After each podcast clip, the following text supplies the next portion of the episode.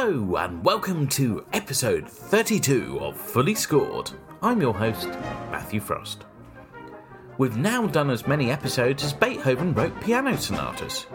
And also, 32 is the amount of teeth that the average adult human has in their mouth. A few more facts about 32 for you. 32 is the international call code for Belgium. So any listeners tuned in over there, please feel free to send in some freshly baked chocolate-covered waffles. Also, as I'm sure you already knew, 32 is the atomic number of germanium, which according to Wikipedia is a lustrous, hard, brittle, greyish-white metalloid in the carbon group, chemically similar to its group neighbours silicon and tin. Don't worry though, it's not all heavy metal talk, although we do talk about brass quite a bit. In this episode, we take a trip down under to land named Australia, as we learn more about Robert Redhead's piece, Quintessence, with Canadian staff bandmaster John Lamb. Before we hear that though, it gives me great pleasure to welcome our interviewee for today's episode, Gavin Lamplough. Gavin is currently Principal Cornet of the International Staff Band, as well as Bandmaster at the Birmingham Citadel Corps in the UK. He's also a published composer and a school teacher by day. Well, thank you ever so much, Gavin, for joining us today on Fully Scored. Are you keeping well? Very well, thank you, Matthew. Yeah, it's great to be on here. I listen to all of the episodes, and you and the team do a great job, and it's just a great privilege to be here with you today. Well, thank you. Very kind, and looking forward to speaking to you today. Are you a fan of podcasts in general? I am, mainly sport ones actually, that I listen to. But as I say, I've listened to all of the episodes of Fully Scored since you started it, and I enjoy it very much. You trying to get brownie points, so I'll go easier on your little questions. Yeah, I am a bit worried about the bit later on, it must be said, but no, it is great to be here. Excellent stuff. Well, let's start from the beginning, shall we? So first of all, I'd be interested to know what it was that piqued your interest to start playing and making music. Was it the sort of traditional Salvation Army start of having a cornet thrust into your hands at a young age, or was there something else that made you want to pursue it? Yeah, I appreciate it may not be the most exciting answer you've ever been given on this podcast, but it was pretty typical of a Salvation Army young lad who was given a cornet to play purely because my father was the bandmaster at the time in our home corps, and times were such that he needed to have a cornet to play on occasion, so it was at home, it was around the house. And that was the instrument I started on.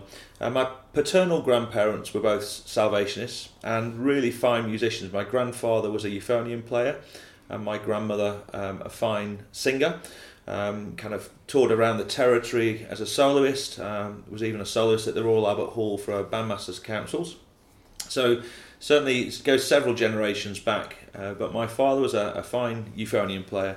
And as I say, at the time, was bandmaster at our home corps. I guess there were other influences away from the family and away from the army. I think at my primary school, there was a music teacher who came, and although he didn't give me individual lessons, my father did that. A gentleman by the name of Granville Jennings, who was the soprano player at the Foden's band for many years, he was the brass peripatetic teacher, and he would always say, "Oh, why don't you pop in at break time and we'll play some duets?" So I certainly do think of him often as well and the influence that he had. But absolutely, it was a typical family and Salvation Army upbringing. Fantastic. Thank you very much for that.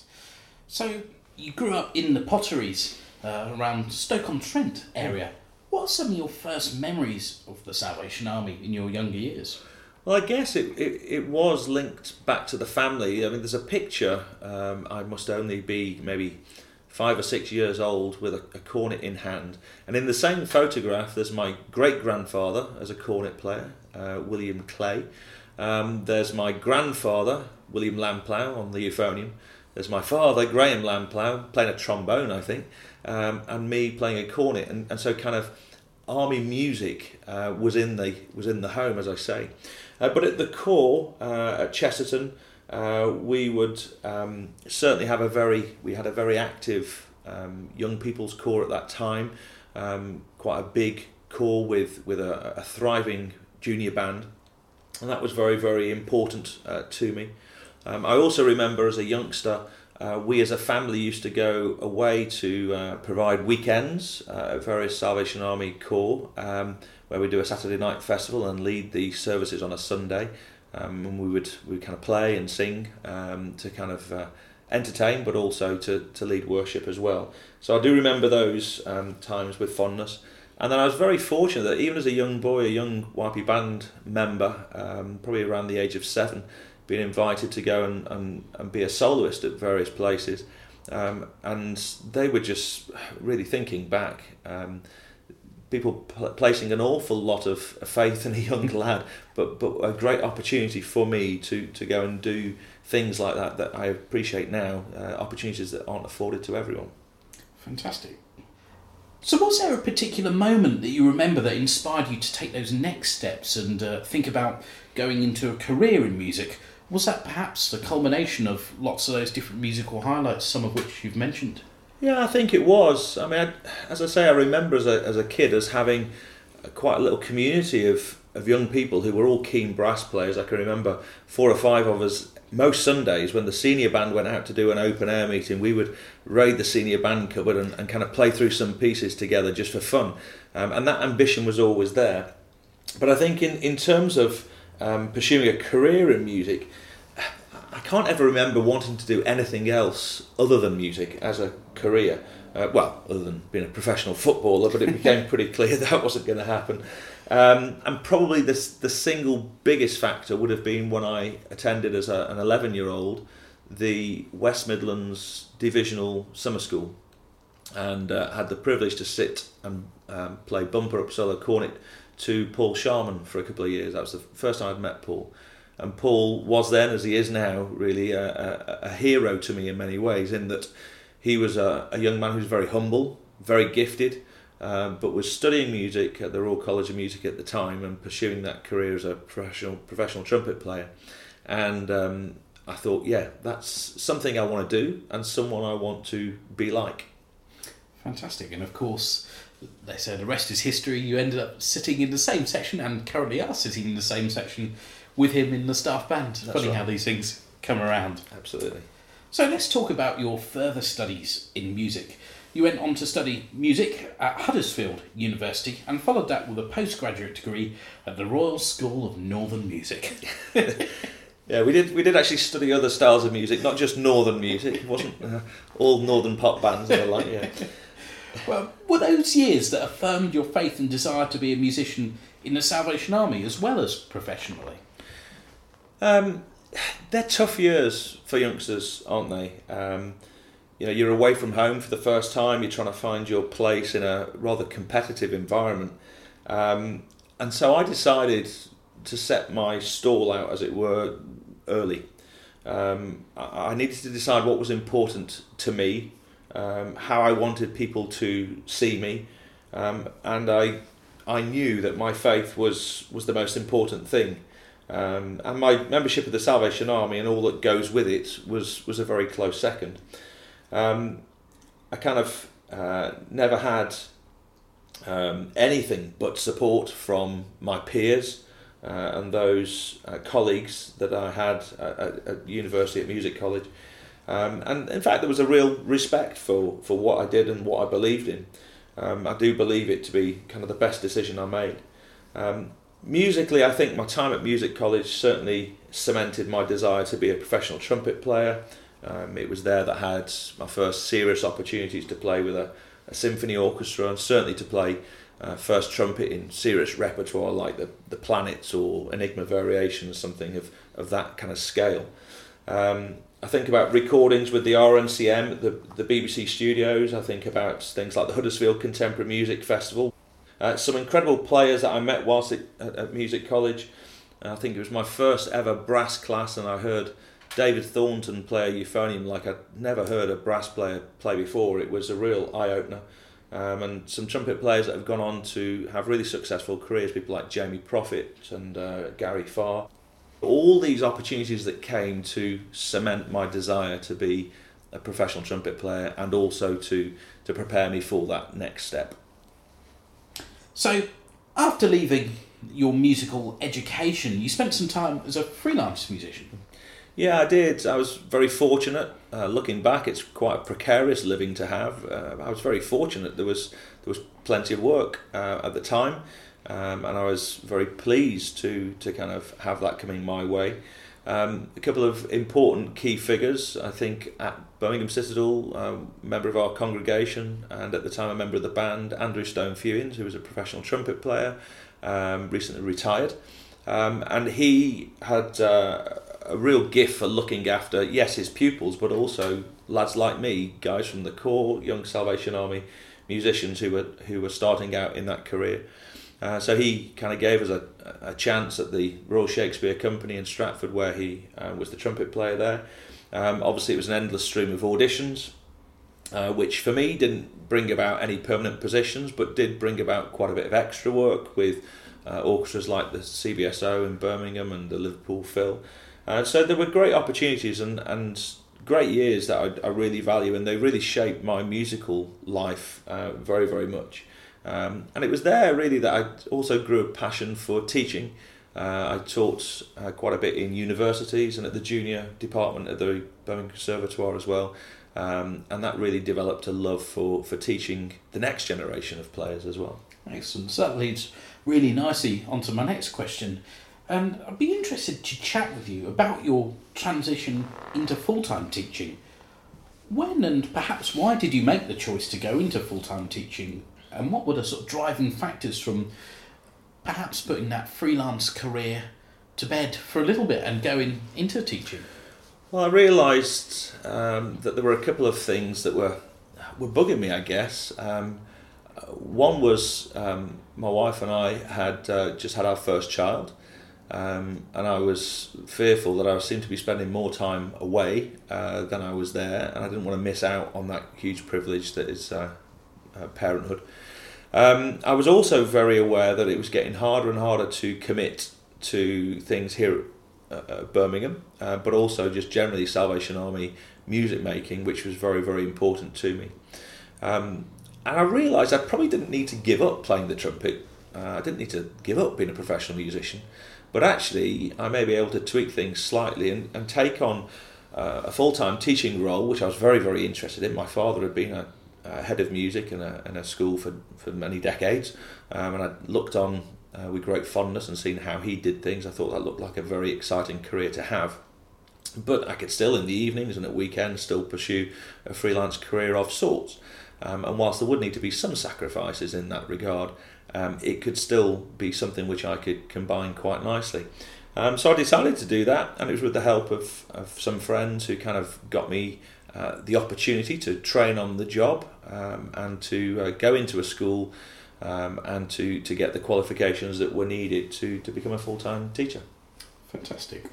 So you're currently the head of music at Stafford Grammar School and lead an incredibly active music department with approximately 65% of the school receiving instrumental lessons every week. Presumably, this takes a lot of hard work to cultivate such a musical culture in school. How have you gone about achieving this? Well, there's two influences really. One is my father. I saw the way he did it, and it worked very well for him in a state school, so it should work quite well for me in an independent school with a little bit more freedom in the way in which we do things. And the other is I just basically set up a very Salvation Army model. I formed a junior band and a senior band and gave them performance opportunities, because I think that was very, very important. I inherited a music department which had some children who were having lessons, but there was no real output for them. There was no end game, and it's all very well kicking a ball against a wall, but actually if you're not going to play a game with other people, then it makes it quite dull. And so I realised that what these children really needed was performance opportunities. So we set about forming groups and finding the kind of rigour of ensemble playing, and choral singing as well, which is also an important part of it. Trying to expose them to as many different musical styles as possible. Exciting opportunities, foreign tours, CD recordings, as I say, lots of different concerts and different settings. And the rest, kind of takes care of itself. Anyone who tries to tell me that children aren't interested in playing musical instruments, well, it's from my angle anyway, it just seems an absolute nonsense, because we know that if it's something that is worth investing in, that young people will, and certainly where I am at the moment, that the children really invest in a big way, as do the parents and the other staff around the school. Everyone really buys into this team ethos that exists within our music department. And formerly, you've been a YP band leader as well. Do you think your experience with leading a YP band and the school band have complemented each other? Yeah, I think so. And also been involved with other kind of youth band settings. I think it's very important to know the group and to be able to find the right level that you need to work at. Because if your expectations are too high musically, you know, if you're pitching the music too hard, or even the way in which you're communicating it through the course of a rehearsal, you know, the instruction that you're giving to the youngsters, you have very little chance of seeing them really flourish. So it is really important to get alongside them, to choose the right kind of repertoire, and to always, always, always encourage. That is the most important thing. Because if they are encouraged, then they'll come back the next day and they'll want to learn a little bit more. So. Fantastic. Thank you for that wise advice. Now we're recording this interview at Birmingham Citadel Salvation Army on a band practice night before band practice starts. Mm. I'm just thinking, if I give you too hard a questions, I'm going to get it in the neck all night. Maybe.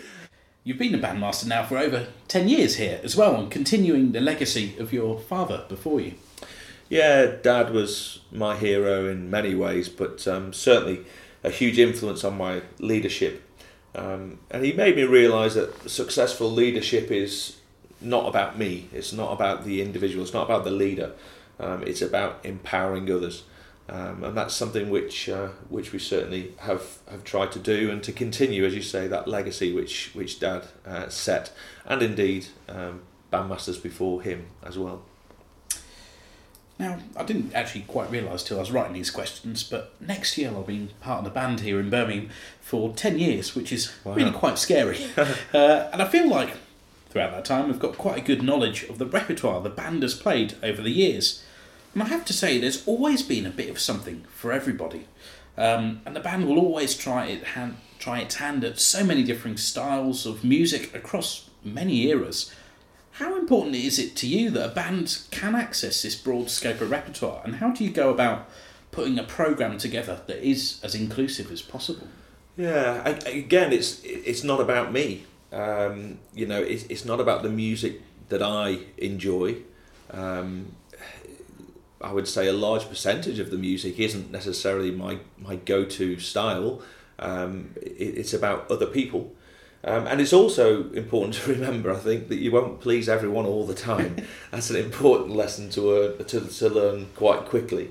But in terms of repertoire, it's about choosing music that suits the taste of others in the band, and of course those that we play to in audiences and congregations. And I guess that's where it may end for most groups. But for Salvation Army groups, I guess the reason why we do what we do is the ministry. And so it's really important that the repertoire choices enhance that ministry without becoming too one-dimensional. It'd be very easy for us to play from our huge back catalogue of devotional pieces, reflective number after reflective number, which all really kind of portray our faith very, very well. We do need the contrast, and we do need to understand that our ministry is wide and varied, and so our repertoire choices should kind of reflect that. We can't be afraid to take risks, and I think and kind of think out of the box. I think that's important. But I would also say that standards are important, and they're particularly important if faith is our motivation to do what we do. So repertoire to suit your players, as well as music to develop their ability, I think is very, very important when choosing repertoire. Fantastic. Thank you for that insight. Really interesting to hear. Now, here's a tricky question for you. What's your vision for the band going forward in the future? To be better. Now that might sound like quite a strange thing to say, but I do want our band to be better musicians, certainly, that our ministry may be better and more effective, that the fellowship and the kind of the love which is shown to each other would continue to bond, we would continue to bond, we continue to develop, we continue to be better.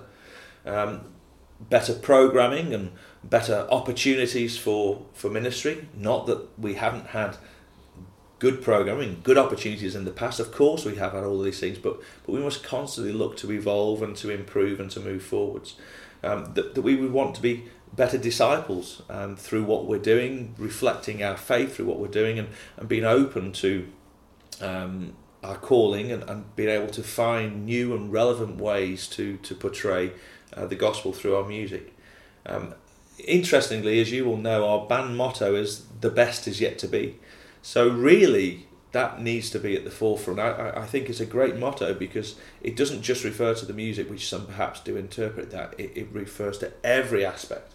And that is modelled not just in our senior band, but of course by a really thriving junior band which we have, and the guys that work with that, including yourself, Matthew, just do a fabulous job, and I want to see those kids coming through into something which they really want to be part of. Excellent. Well, thank you so much. Some really wise words there indeed, I think, for any Salvation Army brass band around the world. Let's chat now, shall we, about the ISB for a bit.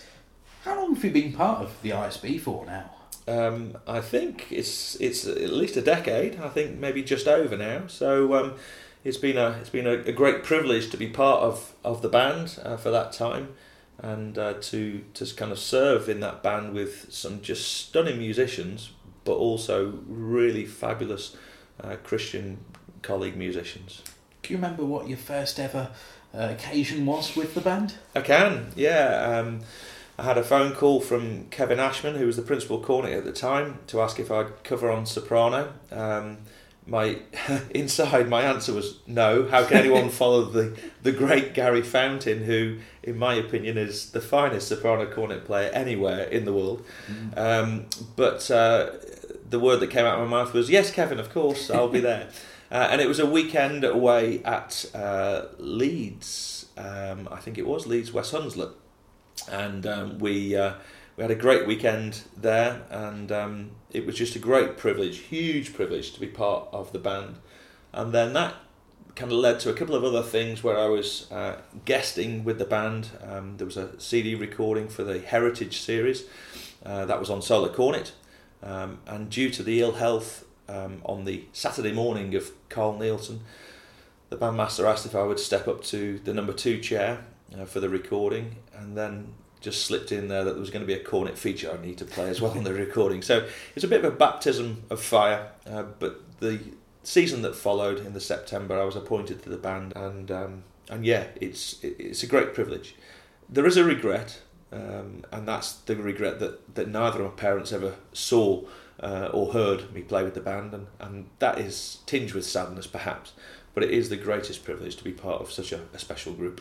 I'm sure they'd be so incredibly proud of you now, especially being the principal cornet of the band. Yeah. And how much of a different experience is it sitting in that hot seat, principal cornet, in comparison to all the years as part of the solo cornet section? Well, it's just a tad more pressure. Of that, there's no doubt. But it was actually your podcast was one of the things very early on that really, really helped at the very, very beginning when I got asked to take on the role, and before it all started. The inevitable anxieties of whether I'd live up to the expectation existed. And it was the podcast that you did with Dorothy Gates. And I think she said something along the lines of, my legacy will not be someone else's legacy, or something along those lines. And that was, I can remember where I was. I was running and listening to it in my ears, which is often where I listen to your podcast. And it really made me literally stop in my tracks. And I thought, yeah, that's it. There is a pressure, absolutely. It is different in many, many ways. But actually, this is for me to make my own mark on things. This, in theory, the The pressure comes from thinking we've got to do this on our own, but we really don't. I'm blessed with a fabulous team of cornet players, present company included, a really brilliant and experienced bandmaster to kind of guide us all through, and the most supportive band really that you could wish for, and the messages of encouragement that have come through over the last 12 months or so have been such an encouragement to help me to settle into it. So yeah, I'm left very much with the opinion of let's do this and see what happens. Absolutely, and it does sound really superb. You mentioned that you were running when listening to the podcast. I'm sorry to hear that. Who were you running from? Well, there we go. So another part of your musical life that I'd like to touch upon is your composition. And recently we've seen your name popping up on the top right-hand corner of some pieces of music that have been published and hopefully will continue to do so. Has it always been an interest of yours, composition? Yeah, very much so, actually. My father was just a really brilliant all-round musician and a really good writer and arranger. But I think that throughout my life, most of my arrangements probably haven't been performed more than a handful of times because they've been made for specific reasons. I'm one of those people who writes, or probably preferably arranges, better when I've got a specific purpose, a specific commission, if you like, to write for. But the very nature of writing like that means that it almost becomes too bespoke, and perhaps doesn't generate the widespread appeal. So it's rare that I have the time to write just for the sake of writing. My day job obviously involves quite a bit of composing and arranging, as well as director of music in a school that teaches GCSE and A-level. Composition is a huge part of that, and so yeah, I'm teaching composition most days. I don't profess to be the most gifted of arrangers, but I think with having a good knowledge of what it's like being on the other side of a music stand, I think gives you perhaps an insight into composition that can be quite helpful at times to write nice, pragmatic parts. Oh, good word, that. Thank you for that. So, overarching all the musical aspects of your life and all the musical experiences that you've had in your life so far, what role has your faith had in making you who you are today? Yeah, my faith is central to everything I do. I've been brought up in a Christian family. It was obviously there from my earliest memories, and it's still there to shape my decisions today.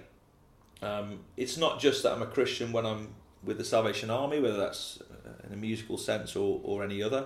I'm a Christian in all aspects of my life, including music, but also equally, I don't know, at the football or whatever it might be.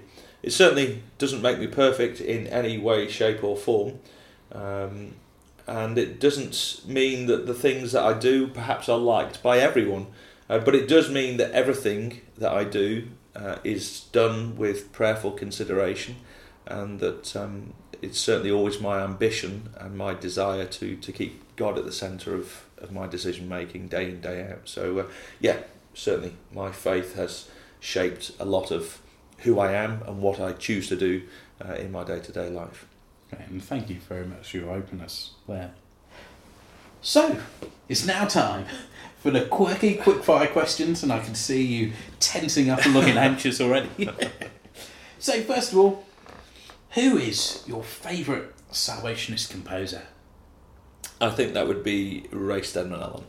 You sure about that? You said you think. Well, there's so many greats, but yeah, I would say RSA. Excellent. And even more specific now, have you got a favourite Salvation Army band piece of music?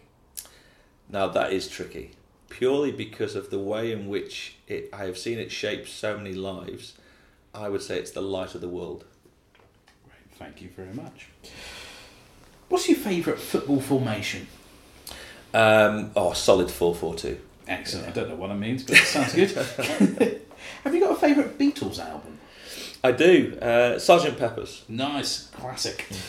Now, if you could host a paper aeroplane throwing competition in any football stadium worldwide, which one would you choose? It's got to be Wembley Stadium, hasn't it? National Stadium, yeah. Okay, great. Have you got a favourite book of the Bible? I would say psalms, I think. Yeah. Excellent stuff.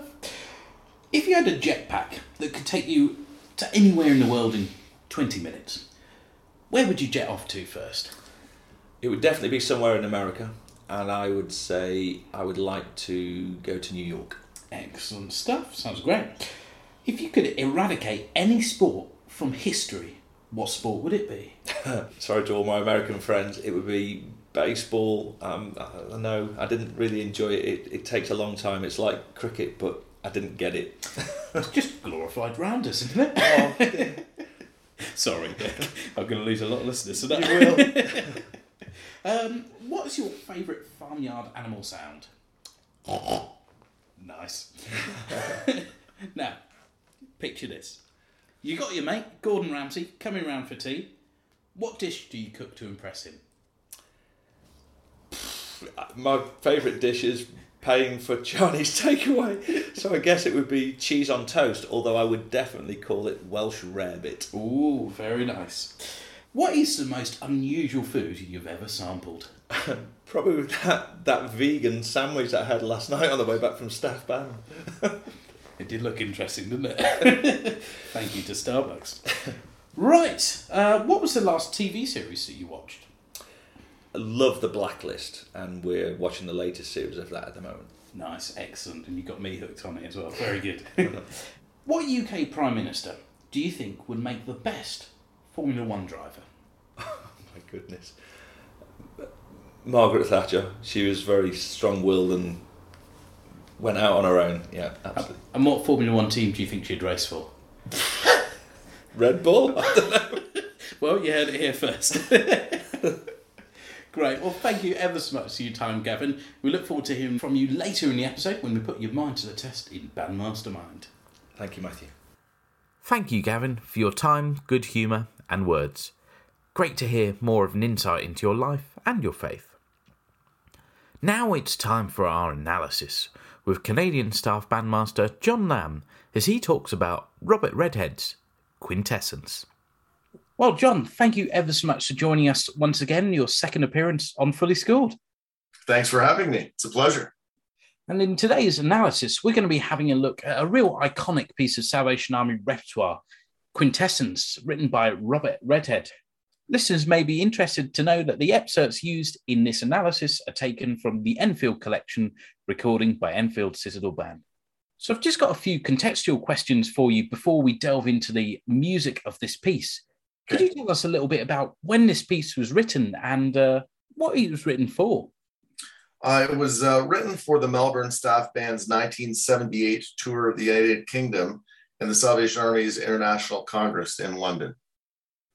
Fantastic. And how about yourself? When did you first come in contact with this piece of music? When I came to the Salvation Army in the mid-70s, then later on, discovered the Canadian Staff Band, started buying records. This was on one of the LPs that I bought, and then in the concerts that I was able to attend as a teenager, I heard the band play this on a number of occasions, and I think they used it quite a bit leading up to their tour of Australia in the 80s. So I believe you worked with Robert Redhead in preparing this piece with the Canadian Staff Band. Yeah, several years ago, he was a guest conductor for one of our anniversary weekends, and I think that was the last time we got to work with Robert, so I had the privilege of preparing the band for him to conduct, and I think that's also the last time I heard it live. Other than that, my experience with it would be when I played it many times when I was on bass trombone many years ago. Fantastic stuff, and an excellent piece. And let's talk about what makes it such an excellent piece. Let's delve into the score. As ever, listeners can always find the score on the Salvation Army Music Index if they wish to follow along at home. So, John, could you talk us through this opening section, first of all? Well, in looking at the opening, I went to the Merriam-Webster Dictionary to look up quintessence, because there's always reasons for the titles. And a couple of them struck me here. The fifth and highest element in an ancient and medieval philosophy that permeates all nature and is the substance composing celestial bodies. That's quite a mouthful there. But I look at that, the fifth and the highest element. And another definition right beneath it in the dictionary is the essence of a thing in its purest and most concentrated form. And I think that's maybe more what Robert was getting at. But when I look at the opening, and we can just think of this as coincidence, and then maybe 10 years from now, it'll be a fact. But it strikes me that the first six bars are an extended 5 chord, finally a 5/7, resolving to a 1 chord at bar 7. And that's the fifth, as in the fifth element. And the first interval in what I think is kind of a medieval statement of original thematic material is also the first interval is a fifth. Probably coincidence, but those are the things you notice. And it has that kind of medieval feel to it, I think, in these first bars with a couple of statements in it. And it's very magnificent. And one of the things I like about Robert's writing is traditional harmonies are at the base of everything he does, but he's never afraid to use lots of color chords and open chords. And that's something that he mentioned was inspired by Brian Bowen. And I think it's just a bold statement of original motive, I think, or motif, that is one of the unifying elements that recurs through the piece to help it become what it is and becomes a satisfying performance. And could you talk a little bit about what the narrative of the piece is doing here in the opening? Well, I think the opening is, you can look at different score notes and people's notes on this. You think of that almost medieval sounding fanfare-ish type motive there.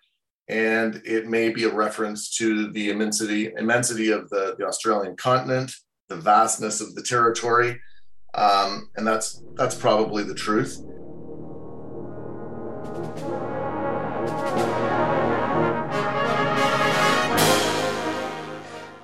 I don't know how true this is, but I've heard one theory that this opening is meant to be describing the rumblings of a helicopter engine starting up and whirring around before we take off and see the vast Australian landscape. Is that something that you've heard before? That would be... I could see that when you look at the triplet figures, starting in the euphonium, then into the baritone and the horn, finally into the cornets. Like I said, he's not afraid to use color and effects. There's lots of effects that are favorites of Robert's, and this is one of them. And I've seen this recur in other pieces of his, where there's a sense of excitement created by the rhythmic activity in the triplets and a sense of mystery and evolution. Not sure I see the helicopter, but like I said, why not? Excellent stuff.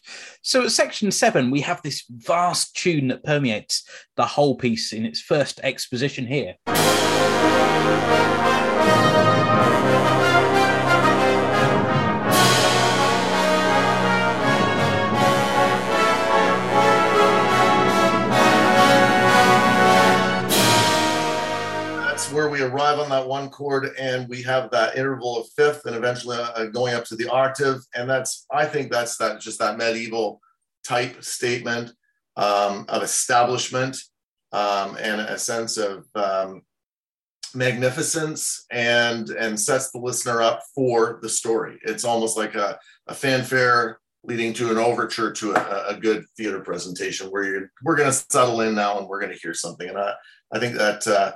It gets restated again at 15 before it settles down and the story starts at 31. I like how he at 24, again, using his open chords in the low brass from the first baritone down, and then leaves the upper half of the band to make a really bold statement of that theme so that the listener really by that point can't forget it there. And just the underlying harmonies are just rock solid. And so it is fully established now as a theme that you're going to be hearing throughout the piece. And again, at the end.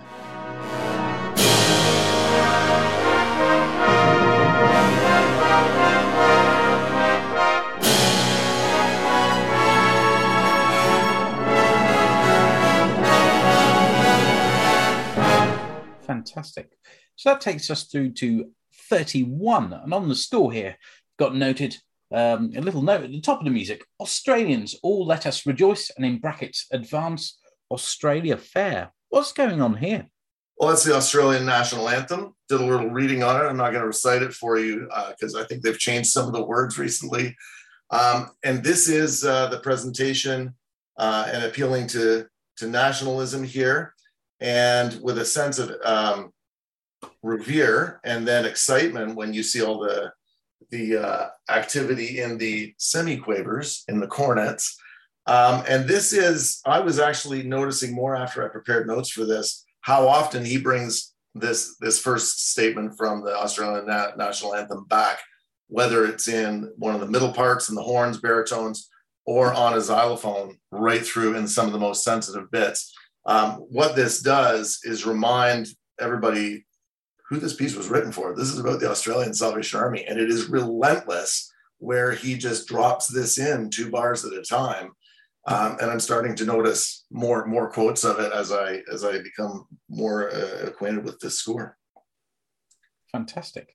And we then have a key change at bar 42. So yeah, now we're in concert C, and we have the first Salvation Army tune introduced in the form of the Glory Hallelujah portion from the Christian Mission.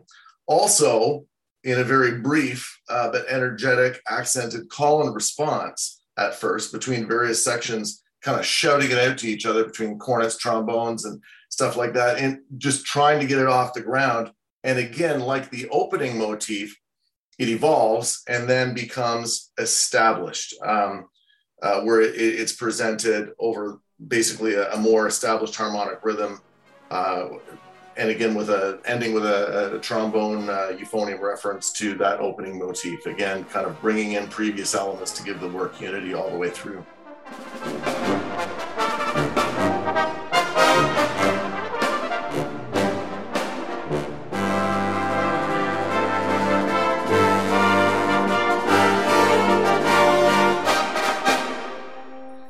Excellent. And what can you tell us about the tune that is used, Glory, Glory, Glory, Hallelujah? I can tell you that it's really hard to find the composer because it's anonymous. There's an arrangement by Ray Stedman-Allen, been recorded by anybody up to the King Singers, and it'd be what you would really call a classic Salvation Army song from the origin when the Salvation Army was first called the Christian Mission, and we still like to bring it out every once in a while in our corps and sing it through. Mainly Glory Hallelujah, Hallelujah, and just one of those praise meeting types of inspiring choruses, and it exudes joy in our faith and in our mission. And I think that's important to how the Army is trying to establish itself in Australia at this time. Fantastic. So in some ways, the next musical chapter comes at bar 52, entitled The City. Could you talk us through what the narrative is here and how the music displays that? Well, so the Salvation Army first established in the city, according to this narrative, and it brings, in the music, it brings all 3 thematic elements into a kind of a frenetic portrayal of Australia's vibrant cities. And we're now in concert F, and the cornet choir is assigned a rhythmic variation of Glory Hallelujah, with the horns eventually bringing back fragments of Advance Australia Fair, the national anthem. And then the trombones and baritones bring back a 2-bar reference to the opening motif to close off this movement. And just in the preparation of this, just notice the underpinning rhythmic drive provided by snare and woodblock here. This is a Redhead favorite, trading off of 16th note passages, semiquavers, closely matching the cornet choir. I think this speaks to just the kind of frenetic nature, the enthusiasm, the trying to get this thing off the ground in the context of the city. And there's a vibrance and an excitement all around this. That's what I'm hearing in the music at that time. Still struggling to become the whole tune.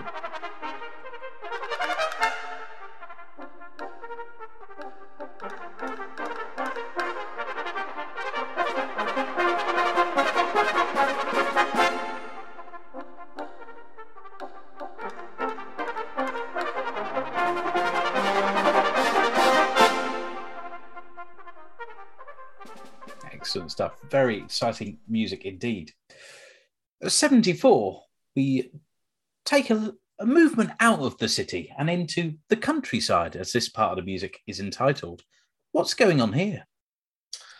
You're at this point in the country. We have an idyllic portrayal of Australia's countryside. We're now in a nice calming key of concert D flat. And again, actually at this point was fairly thin scoring. And I find it, I'd have to take a closer look to see if he's using, inversion of some of the thematic material, because the references are harder to find until it actually gets up to the solo cornet section, just around bar 83 there.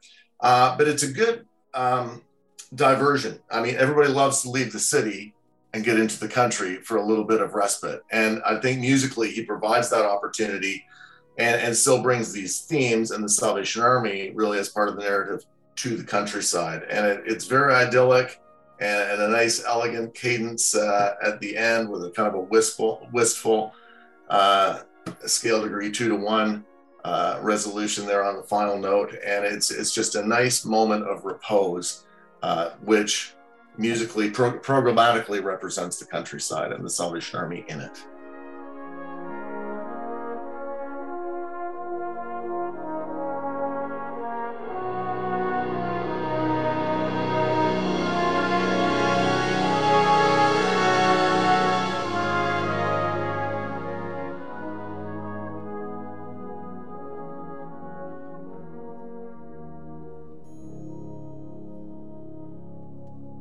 Fantastic. And a passing note for any solo cornet players, 2 bars before 91, first note should be a D flat, but written as a D natural there. One of the very, very few errors in any SPNS scores. Is this where I show my age and say, well, I read it in manuscript? I used to hate it when guys said that. Now I'm one of them. I don't know when that happened. Yeah, when is that change? It'd be interesting to know what year that takes place. Exactly. Excellent. So, 91, we venture into the Outback. Can't get much more Australian than that for a title of a section. No. What's going on here? This would be, from a bandmaster's point of view, maybe the toughest section to prepare when you consider that, unless I'm wrong, it was less than 10 years before that Army bands started to experiment with uneven times, like 7/8, 5/8, and things like that. Now you've got a section that is nothing but that. And my interpretation of this, again, the whole point of evolution, now we're taking the Salvation Army and the faith to the Outback, and it's tough to get it going. So he's using 7/8 time. And as a side note here for percussionists or for band leaders, if you're going to program a lot of Redhead music, you may as well get a good set of wood blocks and temple blocks right now. Make sure they sound great because he uses them in so many pieces because he loves it. So here we are. That is the rhythmic ostinato setting things up at 91. And then we have this reference to the tune in a kind of uneven thing with these 3/8 intrusions, which I wish I had asked him about what those really meant. And this whole section from 91, with all kinds of little interjections and unevenness and stuff like that, leads us to 111. Now, you can prepare a band from 91 to 111 pretty well if they can internalize that 7/8 time and really own it, and then you can let them play it.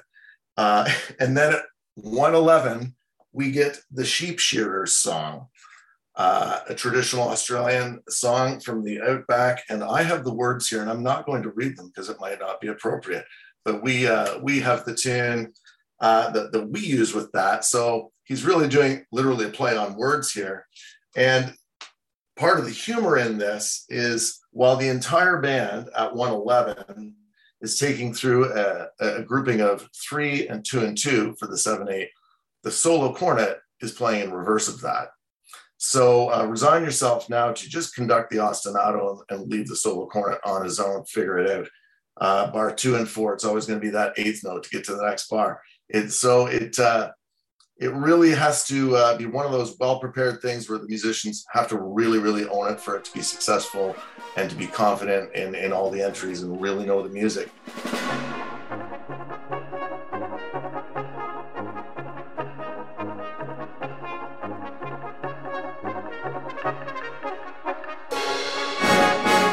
I love the little note on the score where it says, it is suggested that the conductor ignores soloist and vice versa.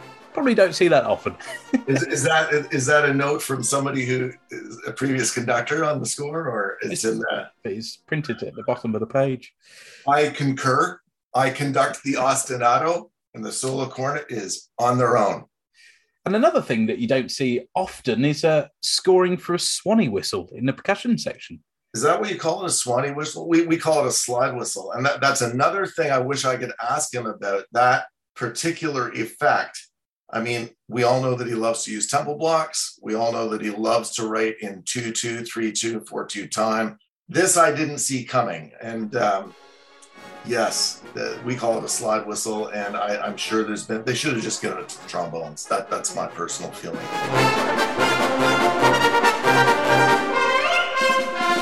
This is the Army trying to evolve here, and then at 119, the entire cornet section joins in that tune with lots of rhythmic, typical Redhead support, lots of triplet action in the horns. At 119, and where you get a little bit more confident rendition of the theme there, and then that leads us to 128 where. And I've seen it in some score notes, 128 through to the next slow section represents the Army is now established. We started in the city. We're out in the country. It's beautiful. The outback might have been a challenge. We can hear that in the 7-8 time and the awkwardness of it. But at 128, there's a confidence and an anticipation building.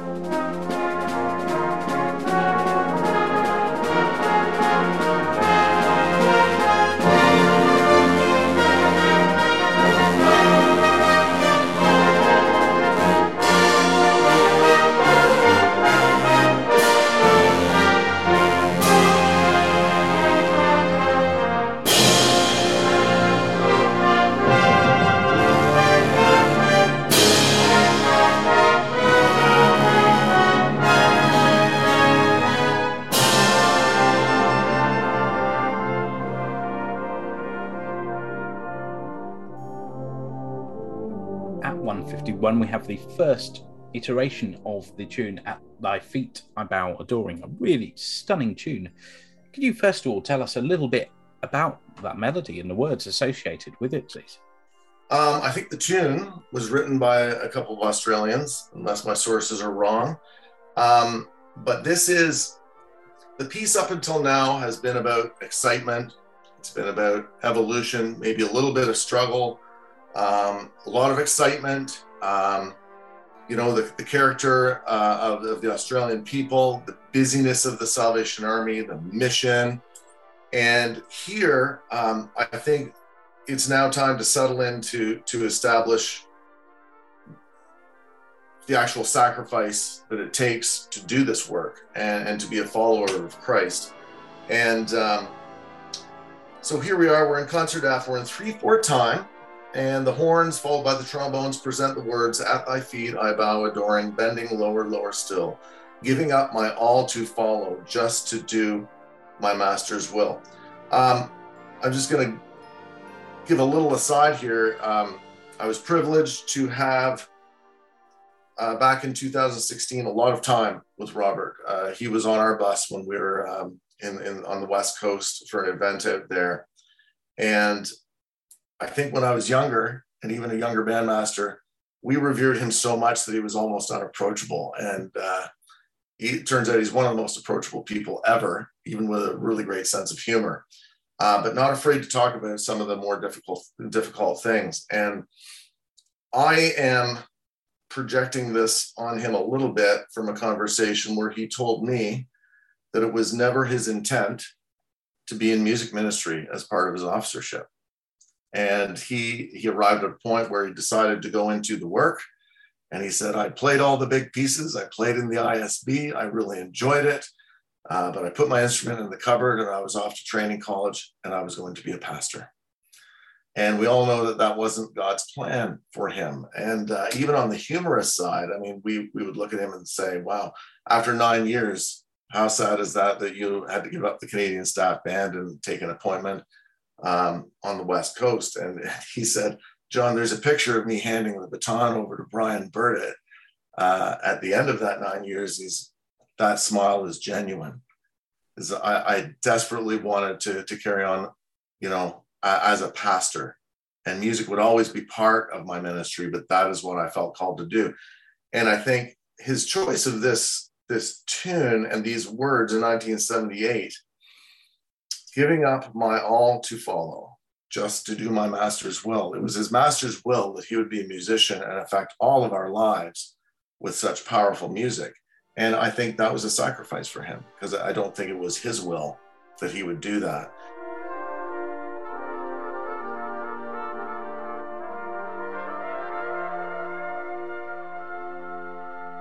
When you look at the accompaniment of this, it's based as much on color as it is on harmony. And it absolutely, the accompaniment has to be subservient to the singularity of this melody, because it's very haunting and very challenging.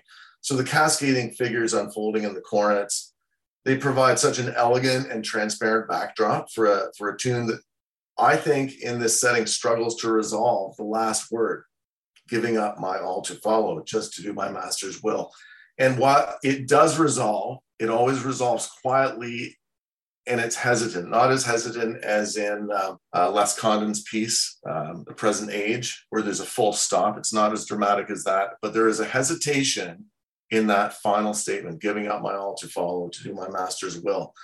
And so I think this section, if you're preparing this for a band, this requires deep knowledge of the words. It's a one-verse song. It is what it is. And the musicians have to have a well-developed musical maturity in order to have its full effect on both the performer and the audience. And so aside from that, what makes this so effective, because the piece has been so exciting and full of rhythmic activity and call and response and unevenness and everything like that, this is a real interruption to that with something very, very pristine and challenging.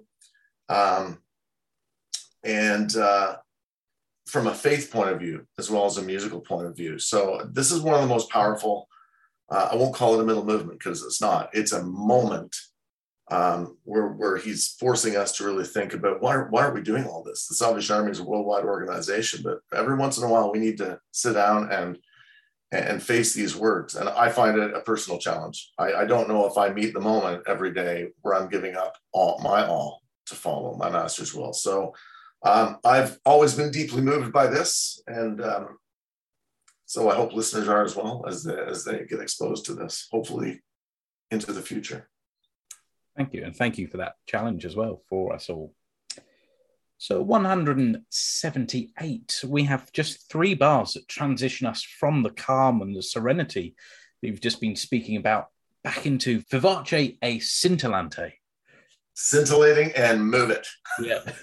Yep. At 181, we're collecting our things here. We've got all the themes, hallelujah, glory, hallelujah, again in the euphonium, moving at a tempo of 176, a couple of repeated sections here.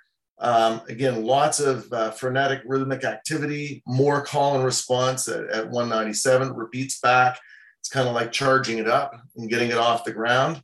And building into 203, we have the little grace notes in the soprano and solo cornet, just another little variation on the tune there, having a bit more fun with it.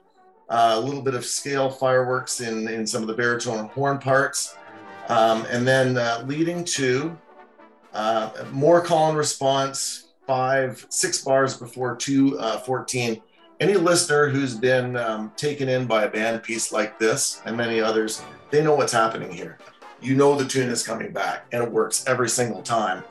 Redhead 9 times out of 10 is going to put it in 3-2 time and bring the tune back in an augmented fashion with quotes from other tunes above the top. So this whole section here is kind of like packing up. We're getting on the bus. We're taking this thing to the final stretch. Here it comes.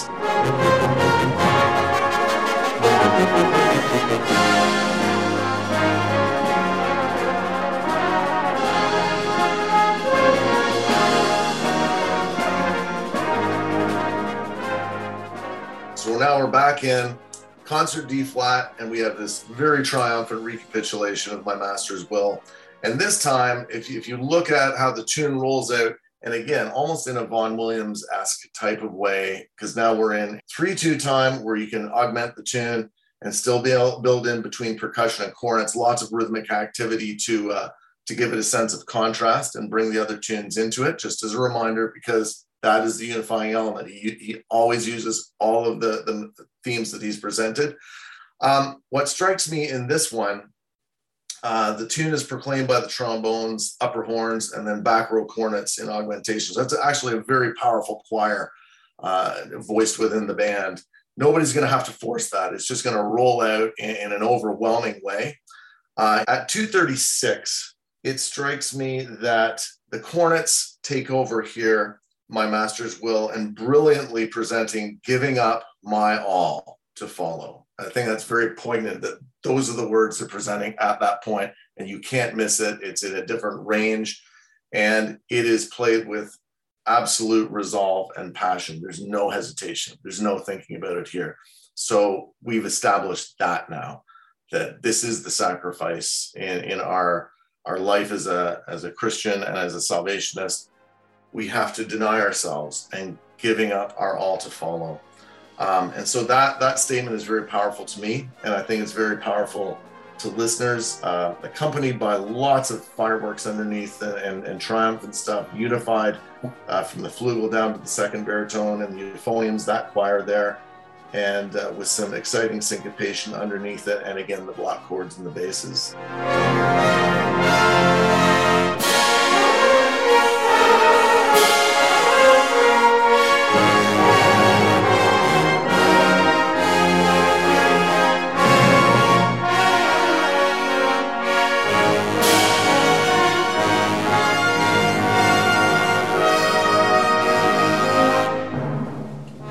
Some symmetry here in the music, as we hear a very similar sounding idea to the opening coming back again. Mm-hmm.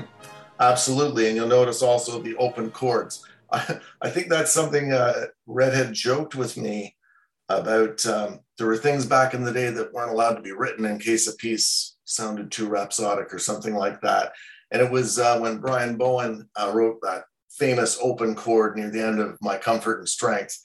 He said that was permission for him to use the same effect. And here it is, even just from baritones down to the tubas. But we all know from Corpus Christi, he's obviously used the whole band in voicing things like that. And again, other than the snare drum activity underneath it, this is very expansive. You got the top half of the band with the original thematic material, block chords, again, representing establishment. And then out to, in the third last bar, a final quote of the Australian national anthem, and then a percussion break, and then a final open chord just to give it a brilliant finish.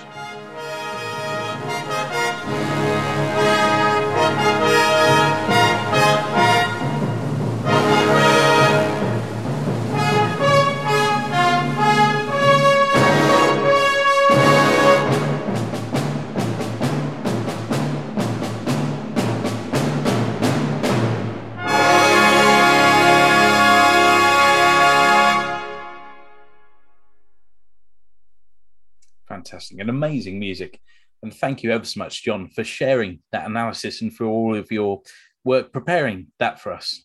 It's actually been a little bit of an emotional and spiritual journey to revisit it, maybe in more depth. So thanks for giving me this opportunity, and I hope I've provided some useful insights for anybody planning to program it in the future. Absolutely, and thank you once again for your time and preparation. Thanks, John, for all your time preparing that fascinating insight into a superb composition and the message that accompanies it. If you usually make it to the end of the podcast, you'll have heard the name of our Arid Island guest today many times. He's someone that's absolutely crucial to making this podcast possible, due to all the time he puts in editing and producing it. However, up until this point, we've never heard his voice. Well, on this podcast anyway. But that's all about to change as we welcome Simon Gash on Arid Island Album. Don't forget your sun cream.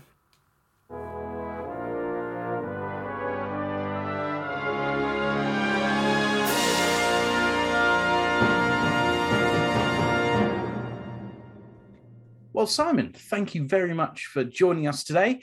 Certainly a name that we've heard many times in the podcast, but not a voice that we've heard many times. So it's great to hear from you today. Thank you, Matthew. I've been doing my best to put this off as long as I can, and I don't feel I can put you off any longer. I'll keep pestering you until you gave in, so thank you for that. So let's get to know you a little bit first. So you work in the music editorial department at Territorial Headquarters. What is it like, and what's the responsibilities in your role there? I've worked in music editorial for the last 19 years, and it's a job I really love. Although since COVID, I've actually been working in my garden more than I have been at THQ. My job title is Senior Music Editor. And so along with my two colleagues, I proofread all the music that we produce in our territory for SPNS. It's a real privilege to work in music editorial, and I'm really fortunate to be able to have a job that I'm so passionate about. Excellent. And you said that you work in your garden. I should probably just explain to listeners that you're not just sat out on a deck chair. You do have what's known as environmentally friendly work environment, also known as a shed that you work from. Yeah. Also, I'm not a gardener. I'd like to point that out. That's not my new job. Well, you never know when you might need to dig up some old schools or something. Excellent stuff. And as well, another one of your responsibilities for music editorial that you've sort of been lumbered with, perhaps, is editing Fully Scored. Have you been enjoying that role? Matthew, I'm your biggest fan. I've listened to every word you've said on this podcast, many more than any of the listeners have listened to. It's not something I came into with any experience of, but something that I've really enjoyed doing, developed new skills, and it's a pleasure to work alongside somebody as enthusiastic and as accomplished as yourself. That may not make the cut. No, that's a bit much, but very kind.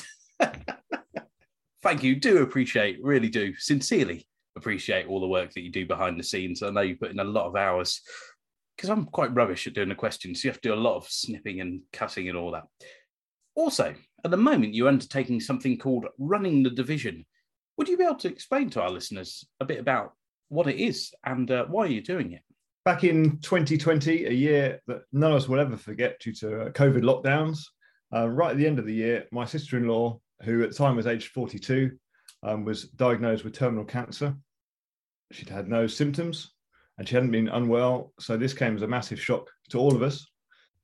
So she immediately started treatment and had her first chemotherapy session on Christmas Eve of that year. During her illness, Macmillan Cancer Support have been very important to her and my brother, and so I wanted to do something to give back to this charity.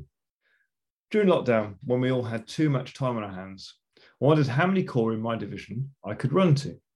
I go to Bexley Heath Corps, which is in the South London division, and there are 30 Salvation Army churches in this area. I realised that if I picked a central starting point, which has been the William Booth College, I should be able to run to all 30 corps. The furthest is about 22 miles. So that's going to be a tough one. But so far, I've run to 20 of the 30 corps and have raised over £5,000 for Macmillan Cancer Support, which is great, but I'd love to raise some more money before I take on the London Marathon, which is my goal at the end of this in October. Fantastic. Of course, we wish you all the best with that and for such a worthwhile cause as well. And I'm sure that we'll put some stuff on our Fully Scored Facebook page for listeners that may want to support you in that venture. Okay, well, sitting in your work shed at the moment on what is being called a UK heatwave, you probably don't feel 2 million miles away from being on this mythical arid island itself. So, Simon Gash, if you had to take one album with you to an arid island, what would the album be and why? Well, as I said earlier, Matthew, I've put you off for many months now, just because I couldn't choose one album. I came up with all sorts of possibilities.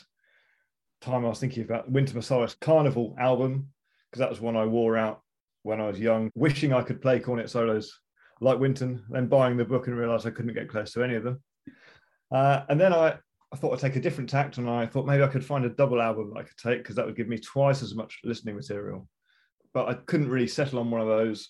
And so in the end, as everyone else has gone from manuscripts, that ruled that album out for me as well. But I've gone for Trumpet Call, by the ISB. So why is that then? A good choice. Well, I think it's got something for everyone. A couple of marches, rolling along, and then the classic Mighty to Save. Some really quality big pieces. So Heaton's Toccata, finished the album, Robert Redhead's Corpus Christi, which is just a fantastic piece of music, which I'll never tire of listening to. And in between that, as well as Make His Praise Glorious and a couple of more reflective numbers, we've got the three ISB soloists, probably all playing as well as they've ever played. First of all, David Dawes playing Trumpet Call, which is a Ken Downey piece, which I think sounds like no other Ken Downey piece. In fact, it took me a while to realise that Trumpet Call was actually by Ken Downey. Then Andrew Justice playing the Saint-Saëns, which is beautiful. And then finally, my bandmaster, Derek Kane, playing one of the Bancroft solos written for him, Locomotion. So I think this album hopefully keep me entertained on those long evenings after the beautiful swim in the sea. Fantastic, Simon. Great choice there, and thank you for talking through your reasoning behind it. We'll be back in a month's time to pick you up off Arid Island and deliver our next guest. Do I have to edit the podcast from my Arid Island? I think you do, yeah. That could be tricky. Yeah, you can only edit it using one CD. No laptop. And one battery. One laptop battery. Could be a short episode. Could just be the sound of a seagull or something.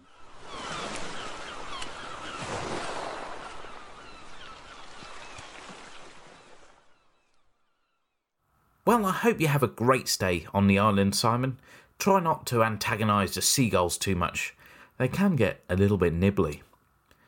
Now it's time to welcome Gavin Lamplough back as we put him to the test in Bandmaster Mind.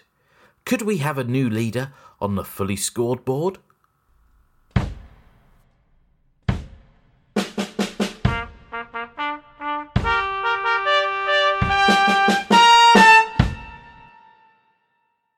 Gavin, welcome back to Fully Scored.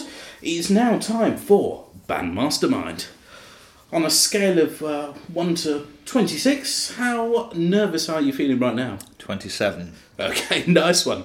And 27, is that what you're hoping to get as well? Wouldn't that be nice? Yeah, you'd be lucky to haven't even got that many questions. Excellent stuff. Well, for those that might not know what the Bandmaster Mind format is, Gavin will have 1 minute and 30 seconds to answer as many band trivia questions correctly as he can. So, Gavin Lamplough, are you ready to play Bandmaster Mind? I am. Then your time starts now. How many of Eric Ball's pieces are published in the American Band Journal? 5. Good guess, but not quite. 2 of Australia's band journals are named after prestigious Australian composers. Can you name either one of the composers? Arthur Guldge, Noel Jones. Correct. Norman Audouin was a bandmaster at Montreal Citadel, for whom he wrote the iconic march. But which other Canadian corps was he also bandmaster of, for which he also wrote a march? Pass. Okay. In 1923, Richard Slater was recalled to take temporary charge of the Salvation Army's UK music department, having served the role previously for 30 years. At what age was he when he was recalled? Another guess. 60. Not far off. What year did the Judd Street Collection start publication? 2004. Close, but not quite. From 1986 to 1995, Douglas Court held the position of Divisional Music Director in which US state?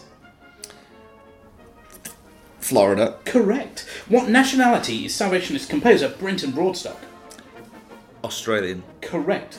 Who wrote Variations on a Pilgrim's Song 309 in the festival series? I don't think it is, but Tom Rive. Correct. Oh, yes. The march Milestone by William Himes was written to commemorate the 75th anniversary. Oh, your time is up, but I'll continue the question. The march Milestone by William Himes was written to commemorate the 75th anniversary of which band? Enfield Citadel. Incorrect, I'm afraid. So that gives you a grand total of 4, which is pretty good for Bandmaster Mind. I'll just go through the answers of the ones that you didn't quite get correctly. So I asked how many of Eric Ball's pieces are published in the American Band Journal. It's just one, which is In Pastures Green. number 91 for the band nerds out there. Norman Latour, who wrote Montreal Citadel when he was bandmaster there, also wrote the March Earls Court Citadel when he was bandmaster there, now York Minster Citadel. In 1923, Richard Slater was recalled to take temporary charge of the music department for the UK, for the Salvation Army. He was 69 when he was recalled. And the Judd Street collection started publication in 2006, March to be precise. And the final question we didn't quite get was the March Milestone by William Himes was written to commemorate the 75th anniversary of the Chicago Staff Band. Okay. So there we go. How are you feeling on a scale of 1 to 26 now we're finished? Oh, 1. Great, yeah. Excellent stuff. Thank you again, Gavin, for giving up your time, your words. Really do appreciate it. Great pleasure, and keep up the great work. You're all doing a fabulous job with this, and this podcast is uniting brass musicians in the Salvation Army across the globe, and it's a really great thing you're doing, so congratulations. Thank you. Commiserations there, Gavin. Some very tricky questions there indeed. And unfortunately, that's all we've got time for in this episode. But we've got an exciting episode 33 coming next month. Keep your eyes peeled on our Facebook, Instagram and Twitter pages for more details. Don't forget, if you have enjoyed this episode, you can always leave us a rating and a review. Or alternatively, let us know if there's anything you'd like to hear in future episodes. Before this podcast reaches its final destination, it's time for a few thanks. Thank you, first of all, to our brilliant guests, Gavin, John and Simon, for giving up your time to prepare and record with us. Thank you to our producer, Simon Gash, for all the time spent editing and choosing your Arid Island album choice, neither an easy task. Thank you to the social enigmas that are the elusive band nerds for secretly supplying the Bandmaster Mind trivia.